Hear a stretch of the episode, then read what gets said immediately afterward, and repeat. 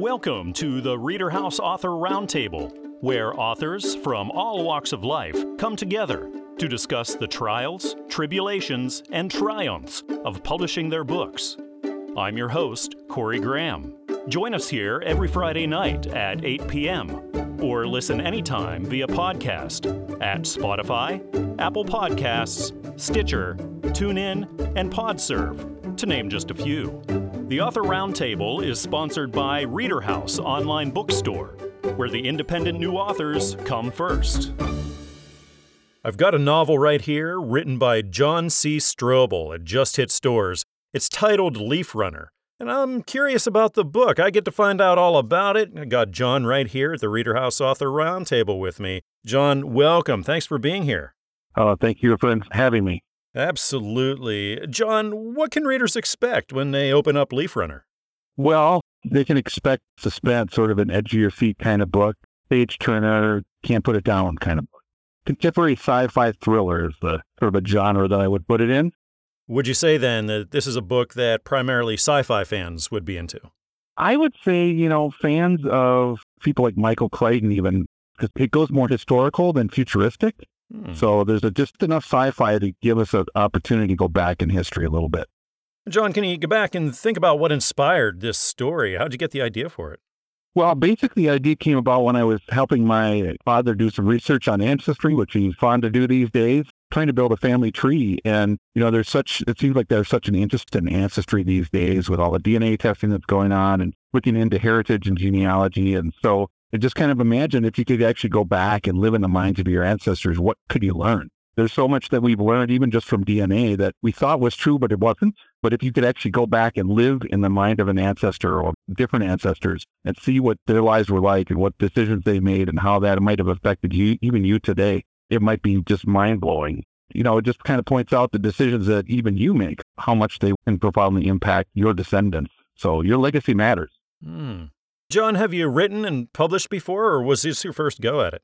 This is my debut novel. It's sort of a product of COVID. Uh, kind of started during that time. You know, nowhere to go, not a lot of things to do other than stay at home. And, mm-hmm. you know, my wife and I would play a game where one day she just kind of, you know, we would just ask each other questions just to kind of, you know, learn about each other even 31 years into marriage. And mm. one of the questions she said was, What is one thing that you haven't done that you wish you could? And the answer came immediately. I, have always wanted to write. And She said, Then do it. So that's what I did. Did you ever hit a point where you got writer's block and you just had no idea what to write next? You know, it's amazing because the idea, once the idea for Ancestry came to me, it just flowed. I, I basically had the first draft done in less than six months you know, and that's working with a full time job too. So, you know, oh. it kind of came to me pretty quickly. Whenever I'd sit down and write, I it, it just kind of flowed. So, no, I would have to say that I haven't really experienced that. And I've already started working on the sequel. So, this is going to be a series. Did you start writing this with an outline, John? Like you knew how things were going to go the whole time? Or did you just sit down, start writing, and see where things went?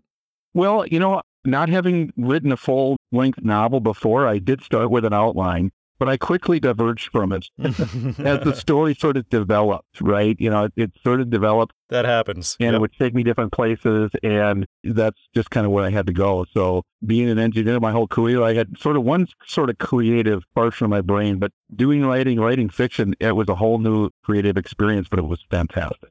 John, you got to tell me then what was going through your head and what you were feeling when you got to hold this thing for the first time. You got that copy in the mail. What was that like?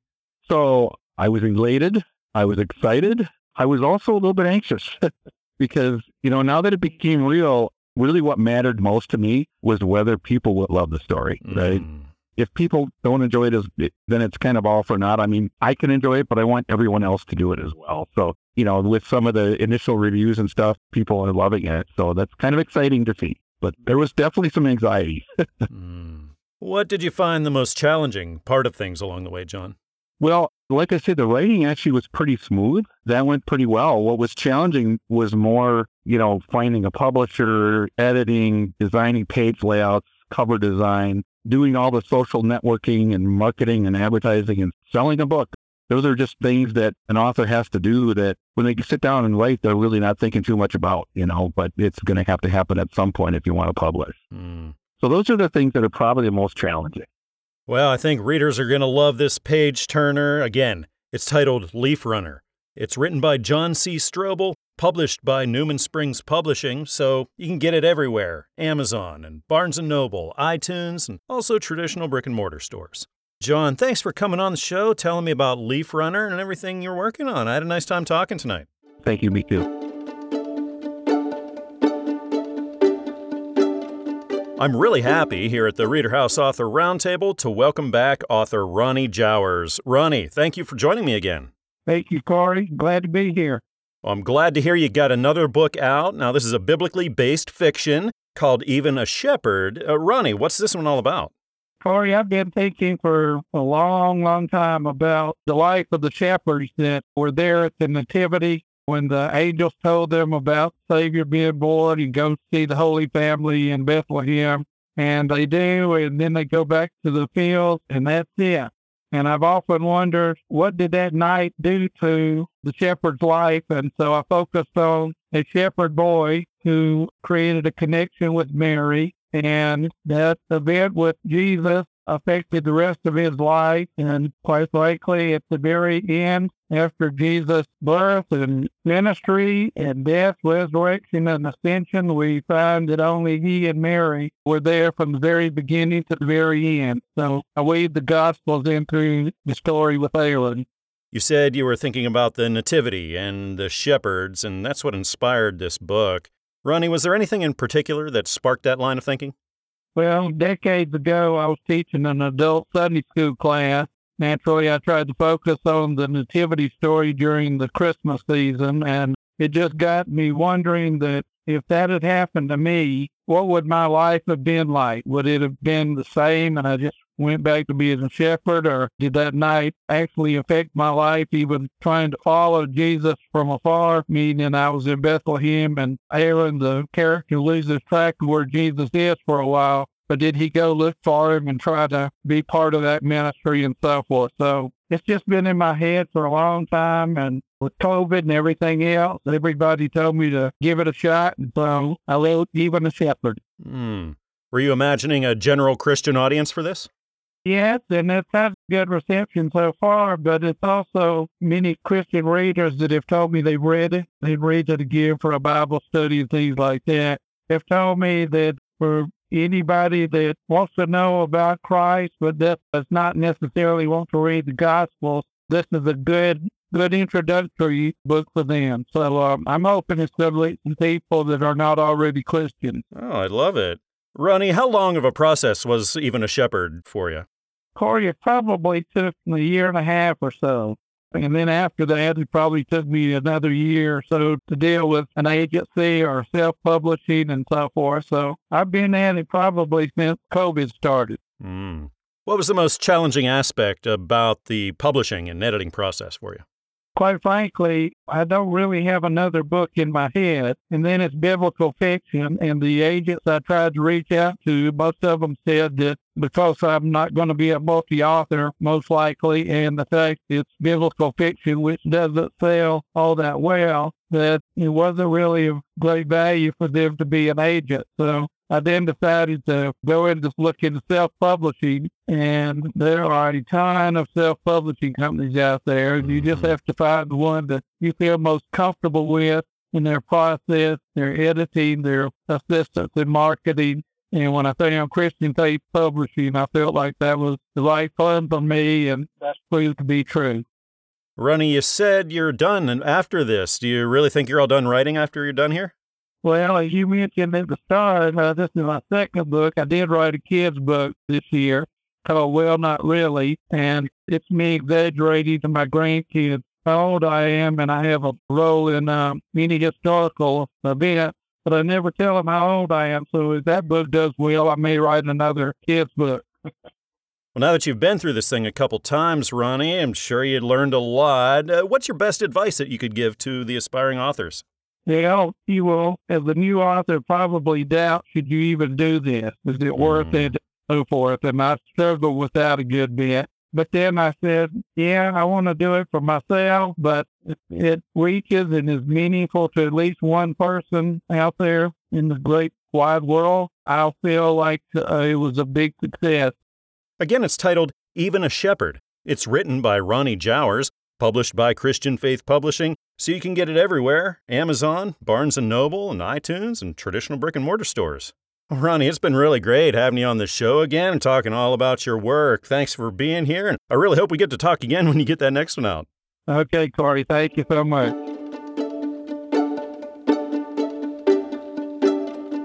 I'm really happy that right now, sitting beside me here at the Reader House Author Roundtable, is author Tawny Smith. Tawny, welcome. Thanks for being here. Thank you so much. I'm glad to be here. Well, I'm glad you're here too. You got a new book out, and I wanted to congratulate you on that. It's called Delightful Questions for Children. Tawny, can you tell me about it? Yes, I'm excited to have it published. It's something that's just kind of been a part of my life, asking questions to children that are open ended. So it's not a simple yes or no kind of answer, but something that gets them to think a little bit. So I was a teacher for over 22 years at the early ed, and um, parents loved to hear what the children had to say. We would write it up and they would take pictures of it, you know, whatever we had to do. And parents just really enjoyed that and treasured it. And it just got to thinking, I'm retired now, but how much parents enjoyed that. And it was always interesting to hear, you know, what children said. And they're at different ages and stages in their development and their language skills and their imagination. And it was just a delight. So that's literally how it just kind of came together for me. So yeah, so there's 65 questions and there's a question and a place for the answer, which if your child is older, they can write their own answer in there. If they're really young, then a parent, a grandparent, teacher, whoever, caregiver can write down the answers for them. And then there's also on the adjacent page, there's a blank page. Now that could be for a child to draw a picture of what they've described or their answer. It could be a place that, you know, if you were doing it long distance or a younger child that doesn't want to draw, that you could just write down your thoughts, you know, about mm. what is surrounding that moment that you asked the question, their age, what you were doing, you know, that type of thing. I love the idea of this book, Tawny. How long of an endeavor was this for you once you sat down, began working on it, clear up until it hit stores? Oh, gosh. Well, it took several months of just thinking of questions and writing them down and formulating it. So mm. probably four or five months of that. And then there was time of getting it edited and, you know, all the detail part and the layout of it, the graphic design. So I'm going to say it was probably about, oh, for sure a year. Yeah, for sure a year, probably a little more than that. Was this your first time doing something like this? Yes, yes. It was like I said, it was a, it was a big learning curve for me mm. because I hadn't done anything like this, and so I really enjoyed the process as far as just how I'm learning. You know, the publishing work, and then Covenant Books was wanting to publish it, which I was thrilled about, mm. and yeah, I feel very honored that they would put their stamp of you know yes on it. Yeah, the publishing end of things can get kind of crazy. Uh, what did you find the most challenging part of that for you? Oh, that's a good question the most challenging part. Well, I'll tell you what is the wait. mm. going through the stages. Uh, you know, again, never knowing. I just kind of get submit it, you do a few checks, and then it pops out, kind of a thing. But that's literally not how it works. You know, every stage is important, and I learned that. You know, when it went from one point to the next point, you know, the approval of it, and then you know, and then it goes to here, and then you know, and then there's the back and forth. So I think part of it was the wait time of mm. just being patient and letting everyone, you know, thinking that you're the only book, right? I'm sure they're working on a lot of other books, but mm. yeah, yeah, that was probably the most challenging. But they were great to work with. Uh, I had a publisher assistant that was amazing, answered every question I could think of. So, looking ahead, Tawny, do you see yourself writing more and publishing more? I do. I mean, I would love to. I've thought of a lot of different questions for different seasons. I'm kind of an outdoor person, so I really I like to think of things in um, creation, but not just that, but just like holidays, Father's Day, Mother's Day, all those kinds of things. I think when people get to hear what their children are really thinking rather than something that's already written out for them, you know, about how they should think, it is literally a delight. It really is. And that's one of the words that just kept coming to me when I was trying to what am I going to call this. You know, I thought, honestly, it is. It's a delight for mm. children uh, or for us to hear what children say. So that was part of just figuring out the title. But yes, I'm hoping to do more. You know, like I said, I've been in that field a while and I love a good picture book story. I've got a few thoughts that I've been jotting down. And so I don't know, you know, Lord willing, yes.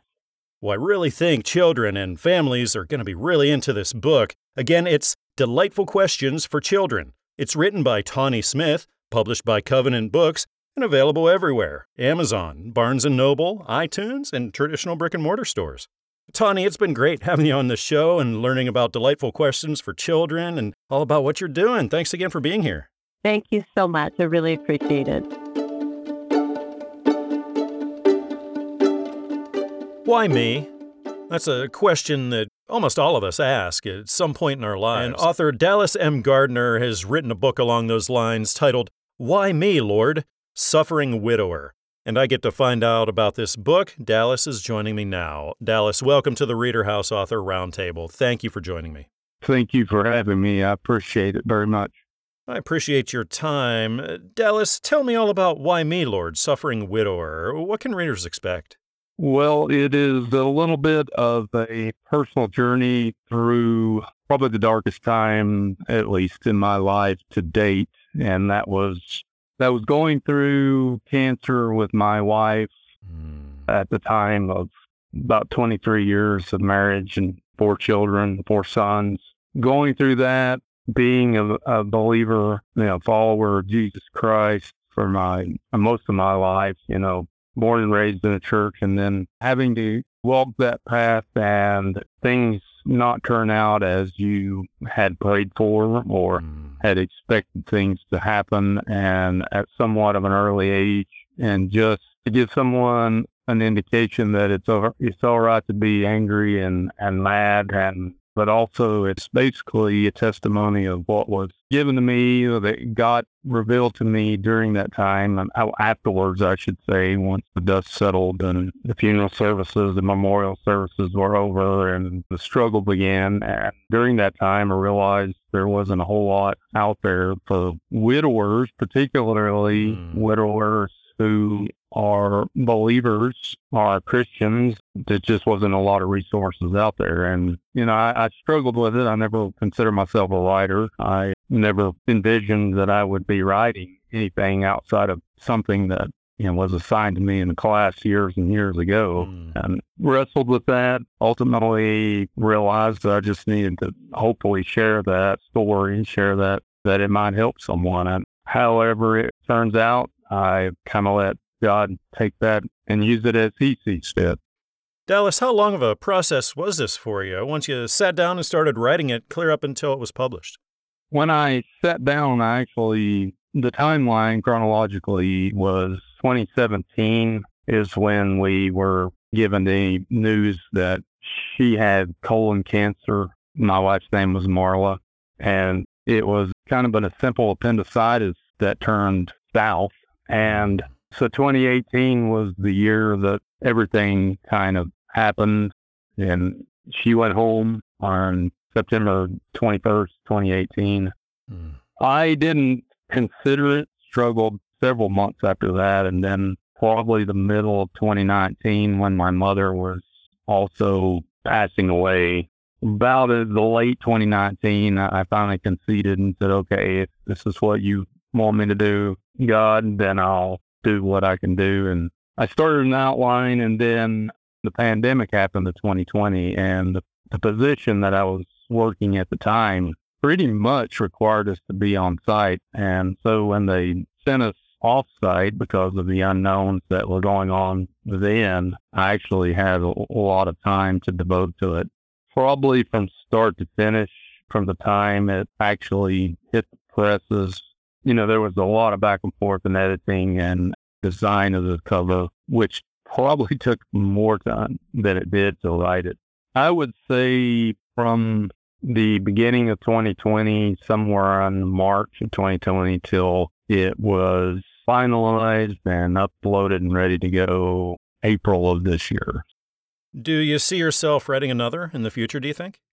Yeah, I actually do believe that, you know, depending on the Lord leads, to that I would not mind at all to undertake something similar or within a, a similar type vein. Well, I think readers everywhere are really going to be blessed by this book, and I encourage my listeners to go check it out. Again, it's titled Why Me, Lord? Suffering Widower. It's written by Dallas M. Gardner, published by Christian Faith Publishing, so you can get it everywhere Amazon and Barnes & Noble, iTunes, and also traditional brick and mortar stores. Dallas, thank you again for coming on the show, telling me about your book and about your story. I had a nice time talking tonight. Thank you very much. It was a pleasure. I enjoyed speaking with you, and uh, thank you for the opportunity.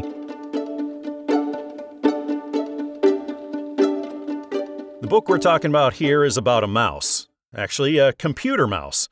It's called Togi's Adventures The Big Move. It's written by Dr. Stacy L. McDonald and I get to find out all about this book. Dr. McDonald is here with me now. Stacy, welcome. Thank you for joining me. Thank you so much. I'm honored to be here. I'm honored to have you on. Stacy, tell me all about Togi's Adventures The Big Move. What can people expect here? Children of all ages, you know, 4 to 98 or 102 can learn about a computer mouse through this book. It's instructional as well as an interesting read and simple for all readers to read. It came from a dream, and I woke up at four in the morning, and it was like I saw a movie. It was a gift. So I wrote it down and I called my girlfriend, who is a musician and stays up odd hours as well. And I said, Listen, Anna, this is about a computer mouse that I can't use that name because, you know, Logitech, it's already commercialized. And mm just just change the weather and make it Togi. So there you go. You know, I did some research and it came together and so he's going on many adventures, but this was the start of his adventures. Stacy, have you ever done this kind of thing before when it comes to writing and publishing? You know what? On my thesis, I did peer engagement linked to student reading outcomes because I'm an advocate for teaching people of all ages to learn to read. Mm. That's my specialty. So during COVID, writing became a side thing. And I just was starting out with women's self-help books, Christian Woman's Guide to Dating and having relationship with the other two. And then this dream came, so I wrote it down and it got accepted by Christian Faith Publishing, which I'm so thankful to work with them. They're wonderful to work with. And I've just started writing some sequels. Togi's going to surf camp next. So this was just the beginning of his adventures. So, you know, you, you have some ideas and they come out and I'm always aiming to educate in some way and stretch it out so people, it's not just about a move, it's more how to handle the move, the emotions, and that everything's going to be all right. And a positive attitude certainly gets you through a lot. And I thank my parents for that. All three of them I had, I was blessed with a mother, father, and a stepdad. They gave me gifts beyond this life. So I'm very thankful for that. And I try to share that in my writing. What a great message this book has, Stacy. How long of a process was this for you once you sat down got to work on it, clear up until it was published? You know, it took about six to seven months with writes and rewrites. I'm a nut about grammar. Mm. so I want the children to learn to read proper grammar. I think that's very important for writers. It is. To pass that on in the English language. It was a process. And then, you know, Christian Faith Publishing helps me with the artwork because I do artwork, but I, I'm not up for putting it all together. So the writing comes rather easily for me. Of course, you have to write Mrs. Frank from seventh grade. Write what you know about or what comes to you, you know, and she taught me well. So I thank Mrs. Frank as well. So, everything you've picked up now along the way of doing this and everything you've learned, Stacy, what advice would you give to an author that came up to you and said, Hey, I want to get my first book out, I want to get published? Uh, what would you tell them? Just be careful about the publisher you pick because some publishers own your writing once it's out of your hands and in theirs. Christian Faith allows me to own all my writing. Even if it's rejected, I can republish it somewhere else. And I would definitely follow Ms. Frank's advice, write about what you know and just be authentic and sincere. People see that through your reading, like songwriting and music. Mm. Books are the same. You, you can tell who feels and knows their product and what they're writing about. Well, children from 2 to 99 are going to be into this book, and I encourage everybody listening to seek it out. Again, this is Togi's Adventures The Big Move it's written by Dr. Stacy L. McDonald and published by Christian Faith Publishing, so you can get it everywhere. Get on over to Amazon, go to Barnes & Noble or iTunes or down the street to your local bookshop. You'll be able to pick this up. Stacy, it's been so nice talking with you here and learning about Togi's adventures and what you got ahead of you. Thanks again for being here. Thank you so much.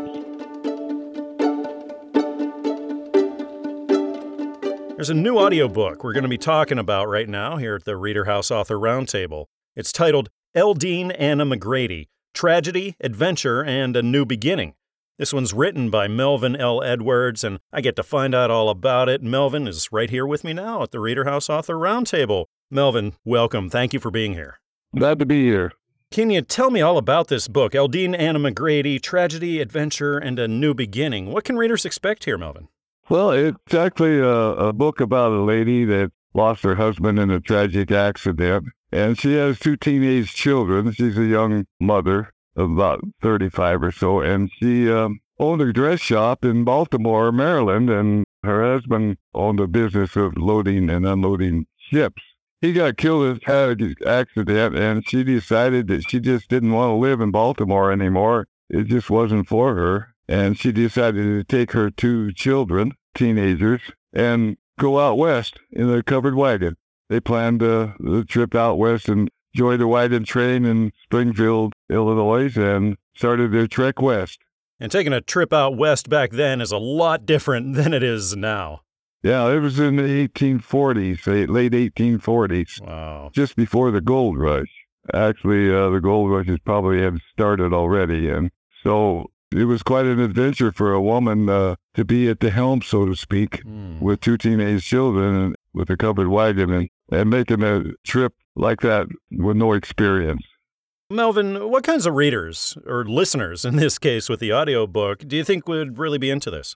Well, I have distributed to all ages right now, and everybody that has read the book has really liked it. Hmm. And that's all ages, all the way from uh, by young grandkids that are teenagers up to people up in the 60s, you know, 70s. Hmm. Melvin, what inspired you to write this? What was that spark? Well, it's a story I've had in my mind for a long, long time. And when I was a very young boy, about four years old or so, five years old maybe, I knew a lady named Eldine, and she had lost her husband. And she was running this big ranch all by herself. And uh, I just loved her, you know, and she treated me like a grandmother would. And uh, I've never forgot her. And I decided to, to write a book with the woman at the helm and uh, how she would handle her life without her husband. Melvin, when it comes to writing and publishing and everything like that, is this your first time? It is. Wow. Congratulations on that first book getting out there for you. Oh, thank you. Did this take a long time for you to write and then publish? It took me uh, approximately two years to write it because I kept procrastinating. Mm. I would get going with it and then I would think of another path, and it was just quite a task for me. And I was so, when it got published, I just couldn't believe it. You know. And then once it came in, you actually got to hold that first copy in your hands and look at this thing, Melvin. What was that like? Oh, it was, it was amazing to me. I couldn't put it down. oh, wow. In fact, I read the whole thing all over again. it's a good, clean story. There's no foul language and stuff in it, but it is a good story on adventure and there's no sex and stuff in it. You know what I mean? Mm-hmm. It's any age group can read it. Anybody can read it and enjoy it as a completely clean book. Mm. Put it that way. So, based on everything that you learned along the way, what advice would you put out there for the aspiring authors who are listening? Well, it's just to never give up. You know, you got an idea, put it down. Write your ideas down and keep tabs on them and keep adding to them. And uh, if you want to write a book, do it. You know, I mean, just do it and stay with it as much as you can. Good advice. Well, I think audiobook fans are really going to be into this one. It's titled Eldine Anna McGrady Tragedy, Adventure, and a New Beginning. It's written by Melvin L. Edwards and published by the Audiobook Network, so you can find it everywhere that you grab your audiobooks, like on Audible, Apple iTunes, Amazon, everywhere. Melvin, thanks again for joining me here and telling me about this book. I had a nice time talking with you. Well, thank you. I enjoyed talking to you. The book we're talking about now, here at the Reader House Author Roundtable, looks to answer questions that humans wondered about for centuries. It's titled In the Name of God The Unveiling of the Truth Behind the Religions. This is a book written by Yousef Hamouda, and we're going to talk all about it. Yousef is right here with me now. Yousef, welcome to the show. Thank you so much for joining me. Yeah, thank you. Can you tell me all about what you've written in the name of God? In the name of God was actually a research uh, that I spent years looking into the different religions, why there's so many religions, which one is right, which one is wrong. And I found at the end that God was behind every single religion that ever existed. And there are two things that solve the problem for me. Two key things. Number one, religion or religions are not for God. Religions are for the people. This is why they are designed for the people that follow this religion. Number two, to worship God is to obey Him, not to pray for Him or kneel down. It's to obey Him. That's the meaning of worship. Therefore, in all the history, when humans were still at the beginning of their intelligence, introduced religions that suit that time for them. The message is one and the same since the beginning, since the pharaohs until Jesus and until Islam. It's one and the same. It's the values that God wants humans to live by so we could coexist. There's no religion better than any. No people are better than any. It's what you do in life that makes you better than anybody or worse. Yousef, what sparked this line of thinking for you? Was there a particular inspiration that made you get started on this? I wanted to find the truth because I come from a split family. My mother was Christian. My father was Muslim. I had siblings who were Christians because my mother was married before, and I have siblings who were Muslims, and I in between which one was right and which was, was wrong. And that really inspired me to look for the truth. Hmm.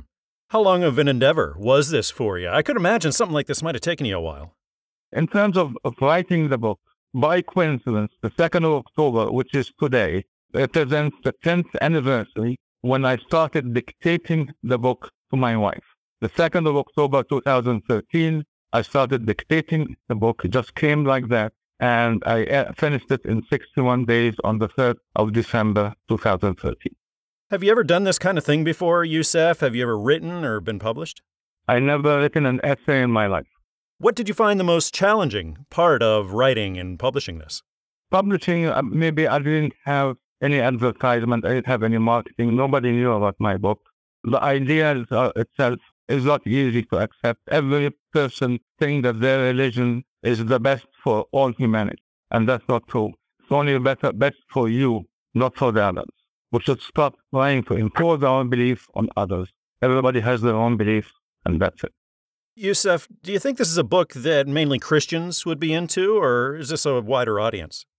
I think it's wider audience. Hopefully, Christians will be very interested in it. I talk about the problems that happen, especially with Islam, because uh, this is my background, mm. and how it was completely misinterpreted by people, and how the ugliness came out from the radicals, the terrorists, and I did condemn them. I mean, to hell for terrorists. And once that first copy came in, you finally got to hold your book, Yousef, for the first time. What was going through your head? It was amazing. I mean, uh, mm. I never thought that this would actually come true. I mean, this is a dream that really come true, and I hope that people would like it and read it and understand once and for all that we are equal, but we are different. And we should live in peace together with the values that God gave us in all his books. We should respect each other. We should have compassion to each other, and should live in honesty and integrity. Those three things exist every single day. What a wonderful message. Well, I really think that Christians and people of all faiths are going to be blessed by this book. It's titled In the Name of God The Unveiling of the Truth Behind the Religions. It's written by Yousef Hamuda. It's published by Christian Faith Publishing, and you can get it everywhere. So go on over to Amazon or Barnes & Noble or iTunes or traditional brick and mortar stores and you'll find this book. Yousef, thank you again for joining me tonight, telling me all about In the Name of God. I hope we get to talk again sometime. Thank you very much, and I hope so too. And I'll be waiting. I have so much to say and discuss.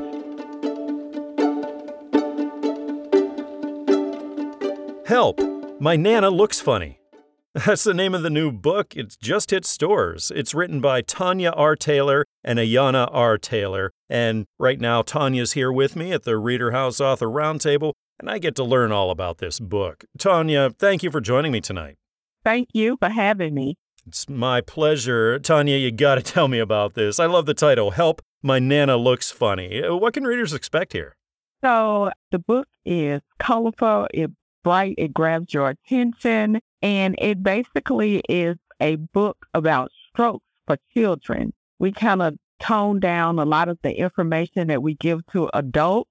What it is, is it's a coaching tool for children in the home so that they can recognize the signs of a stroke and how to take action and call 911. Hmm. What was the spark? Uh, what inspired you to write this? So, my inspiration was basically my home care patient. I would get to the home and there was Nana mm-hmm. or another elder there who had had a stroke, but the person taking care of the elder, and you know, our grandparents are an extension of our care where we sometimes drop children off at the grandparents to take care of them while we work. And so they should be taking care of the children, but the children was actually taking care of the grandparents. And so a lot of things they could recognize and understand because kids' minds are just like a sponge. And so they couldn't tell me exactly what had happened, but they can describe that Nana looks funny. They can go get the medicine for you. They can't tell you what it is, but they can certainly tell you if she's taking it or not, what's going on in the home. So my home care patients was the inspiration. Hmm. How long of a process was this for you? It took about a year. We had started thinking about it, and then once we got with the publisher, it, the process took about a year. And once it finally came in and you got to hold this book, actually, for the first time, Tanya, what kind of a moment was that like for you? Oh my God, I felt so blessed. I felt like, you know, this was coming into fruition and it would be able to help so many households and not just households, but home care centers, hospitals can use it. I've gotten great feedback on Amazon Hmm. and I've actually gotten great feedback for some reviews that I've already posted on the website. A lady was reviewing it out loud. And in addition to that, one other young lady sent me a, it wasn't a review, but she sent me some information where she had the book in her car and another person took it and actually read it and ended up using it because that next couple of days, their grandmother had a stroke. Mm-hmm. Tanya, do you have experience writing and publishing, or is this your first one? No, this is my first one. Wow, congratulations. Thank you. Thank you. The only thing I've probably written for is papers in school. I'm sure you learned a lot then doing this for the first time, Tanya. Is there anything you picked up along the way that you could throw out there as advice for the aspiring authors? yeah, if you're thinking about writing a book, just go ahead with the first step, and that is putting your thoughts on paper Hmm. and then revising that and letting someone else look at your work to help you revise it. And then from there, finding someone that can bring your words to life because the guy who is our illustrator, Carrick Adams, we actually turned in sick people. He just brought the characters to life. Oh, wow. Yeah, they are gorgeous. They are. I love the illustrations. Yeah. And then from there, we kind of searched for a publisher online and we saw this Christian book publisher. And so we contacted them. And I think it was divine inspiration because God put us together. Hmm. You talked about maybe getting another book out there, Tanya. Do you have anything in mind? Are you working on anything? So we were looking at talking about something geared toward respiratory in her field where she will be the lead author and she was thinking about writing something about asthma. She was actually thinking about calling it something like dust bunnies. I think this book is really going to help a lot of people, especially children, when it comes to emergencies. It's titled Help, My Nana Looks Funny. It's written by Tanya R. Taylor and Ayana R. Taylor, and it's published by Covenant Books, so you can get it everywhere. Check out Amazon and Barnes & Noble and iTunes and traditional brick and mortar stores, and you'll find this book. Tanya, how nice it's been having you on the show. Thanks again for your time. I hope we get to talk again. All right. Thank you.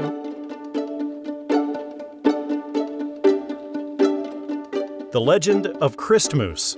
This is the name of the new book in stores now, written by Wright Smith. And I'm really curious about this one, and I'm going to find out all about it. Wright is here with me now at the Reader House Author Roundtable. Wright, welcome. Thanks for being here. Thank you for having me, Corey.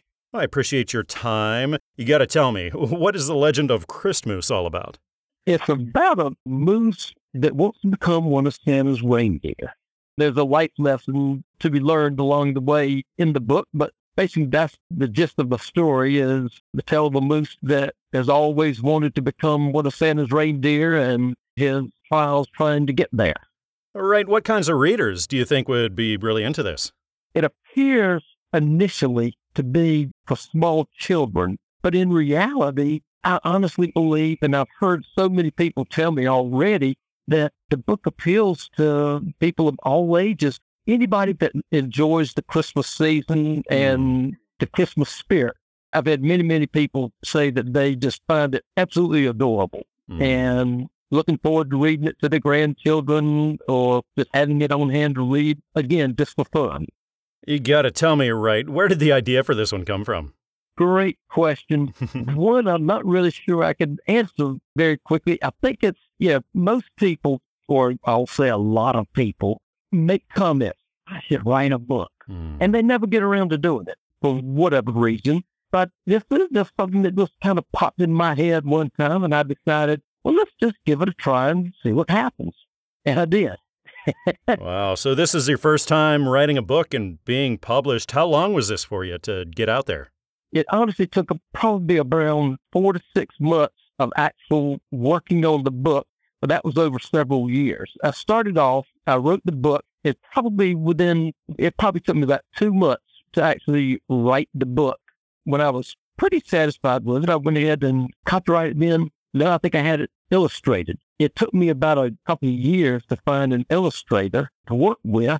But when I did find the illustrator, Todd Pearl, who did a fabulous job, by the way, hmm he and I worked together for a couple more, two to three months. I would tell him what I had envisioned the scene to be. He would draw a sketch, send it to me. He was in Michigan, by the way, and I'm in North Carolina. So we did all this on the telephone and via emails. But we worked back and forth, tweaked it a little bit here and there. And I think he did a terrific job. Shortly thereafter, so that's what I say. The actual work on the book probably took about four to six months between me writing it and him illustrating it. But probably took two or three years before he and I were actually able to connect and make the whole deal work. So, this is several years coming. Uh, what was it like when you got to hold this thing for the first time? You got that first copy in? It felt good, but probably the very first thoughts that went through my mind was when I looked at it, I thought, okay, I really like the quality of the book. The guys did a great job with the printing. Now, let's get busy and market this book. It was kind of an objective opinion. I can't say it was subjective so much as more objectively just like, you know, it's a business deal now. Now let's get let's get busy and market it. Yeah, it's a beautiful product I got here, so let's get it out to people. Exactly. Thank you. Uh, looking down the road, do you think you'll be writing more and publishing more? Actually, I have already written a sequel to this book, Oh, wow. And I've got two publishers that are interested in publishing the book as we speak. I decided that we would publish the first book first. And if everything goes well and it appears to be heading in the right direction, then next year we should have the sequel maybe coming out. And I do have the name of that one. I could always, I can tell you that. It's, it's called The Magical will. I love it. Another cute book. Same characters, just the story continues. I love it. Wright, who do you have in your life that inspires you or, or keeps you encouraged? My wife. She is, I give her a hundred percent of the credit of support and pushing and encouraging me to let's go ahead and let's do this. Let's do this. Let's keep going with it. You're, you're doing great, et cetera, et cetera. So definitely my wife. well, I think this is a book a lot of people are really going to love. Again, it's titled The Legend of Christmas.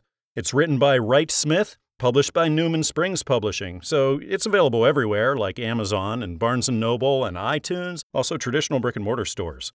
Wright, thank you so much for coming on the show and thanks for being here. You're certainly welcome, Corey. Thanks for having me.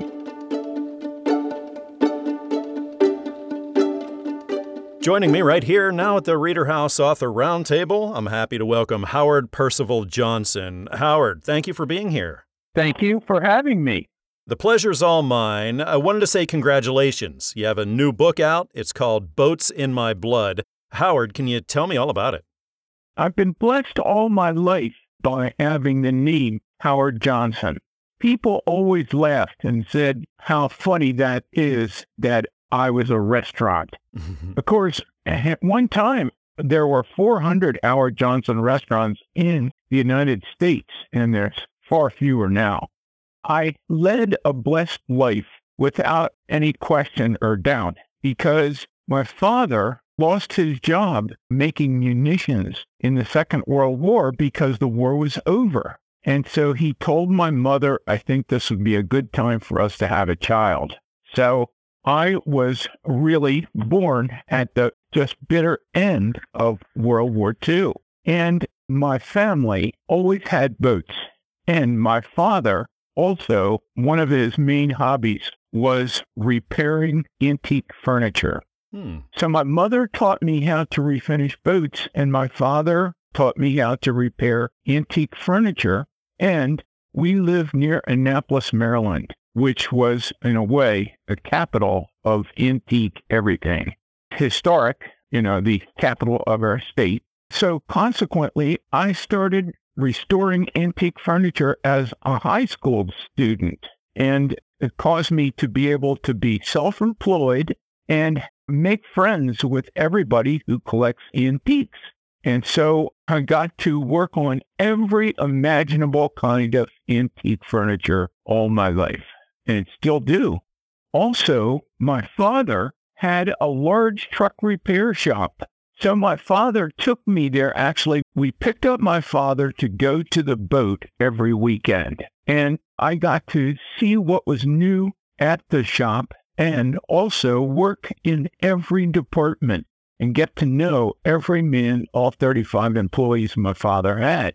Well, it was really helpful because they did everything except for engine repair, just about. So I got to work on every imaginable type of thing all my life. Howard, how long did that take you to write? Six months. I worked on it almost every day. Because I was self employed all my life, and because my parents insisted that I read, what my mother did was she said, I'll teach you how to read and read to you, and then you will read to me. So while she was cooking every night, she would pick novels and other kinds of historic stories at the library. We went to the library every week. So then she had me read her books to her while she made dinner. I became a really active reader and have my own library with a, an enormous collection of books. Well, Howard, if you had one piece of advice that you could throw out there to the aspiring authors, what would that be? Collect stories. Mm. You have to analyze stories in order to know if it's going to be a good story. Um, there's no question about it. And tell stories. That's the other thing. You can't just collect the story. You have to be good at telling it. Your enthusiasm is the basis for how good the story will be. Also, collect people. That's the other thing. The more people you know, the greater the variety of people that you speak stories about or tell stories too. You know, you have to enrich your skills all the way along, no question. Well, I think a lot of people are really going to be into this book. I, I encourage my listeners to check this out. Again, the title is Boats in My Blood. It's written by Howard Percival Johnson and it's published by Newman Springs Publishing, so you can find it everywhere, like on Amazon and Barnes & Noble and iTunes, and also traditional brick and mortar stores. Howard, thanks again for coming on the show and tell me all about your life story and Boats in My Blood. I had a really good time tonight. Well, thank you for calling, and I'll look forward to talking to you another time. We hope you enjoyed this edition of the Reader House Author Roundtable where authors from all walks of life come together to discuss the trials, tribulations, and triumphs of publishing their books. We hope to see you back here every Friday night at 8 p.m. or listen anytime via podcast at Spotify, Apple Podcasts, Stitcher, TuneIn, and PodServe, to name just a few. The Author Roundtable is sponsored by Reader House Online Bookstore, where independent new authors come first.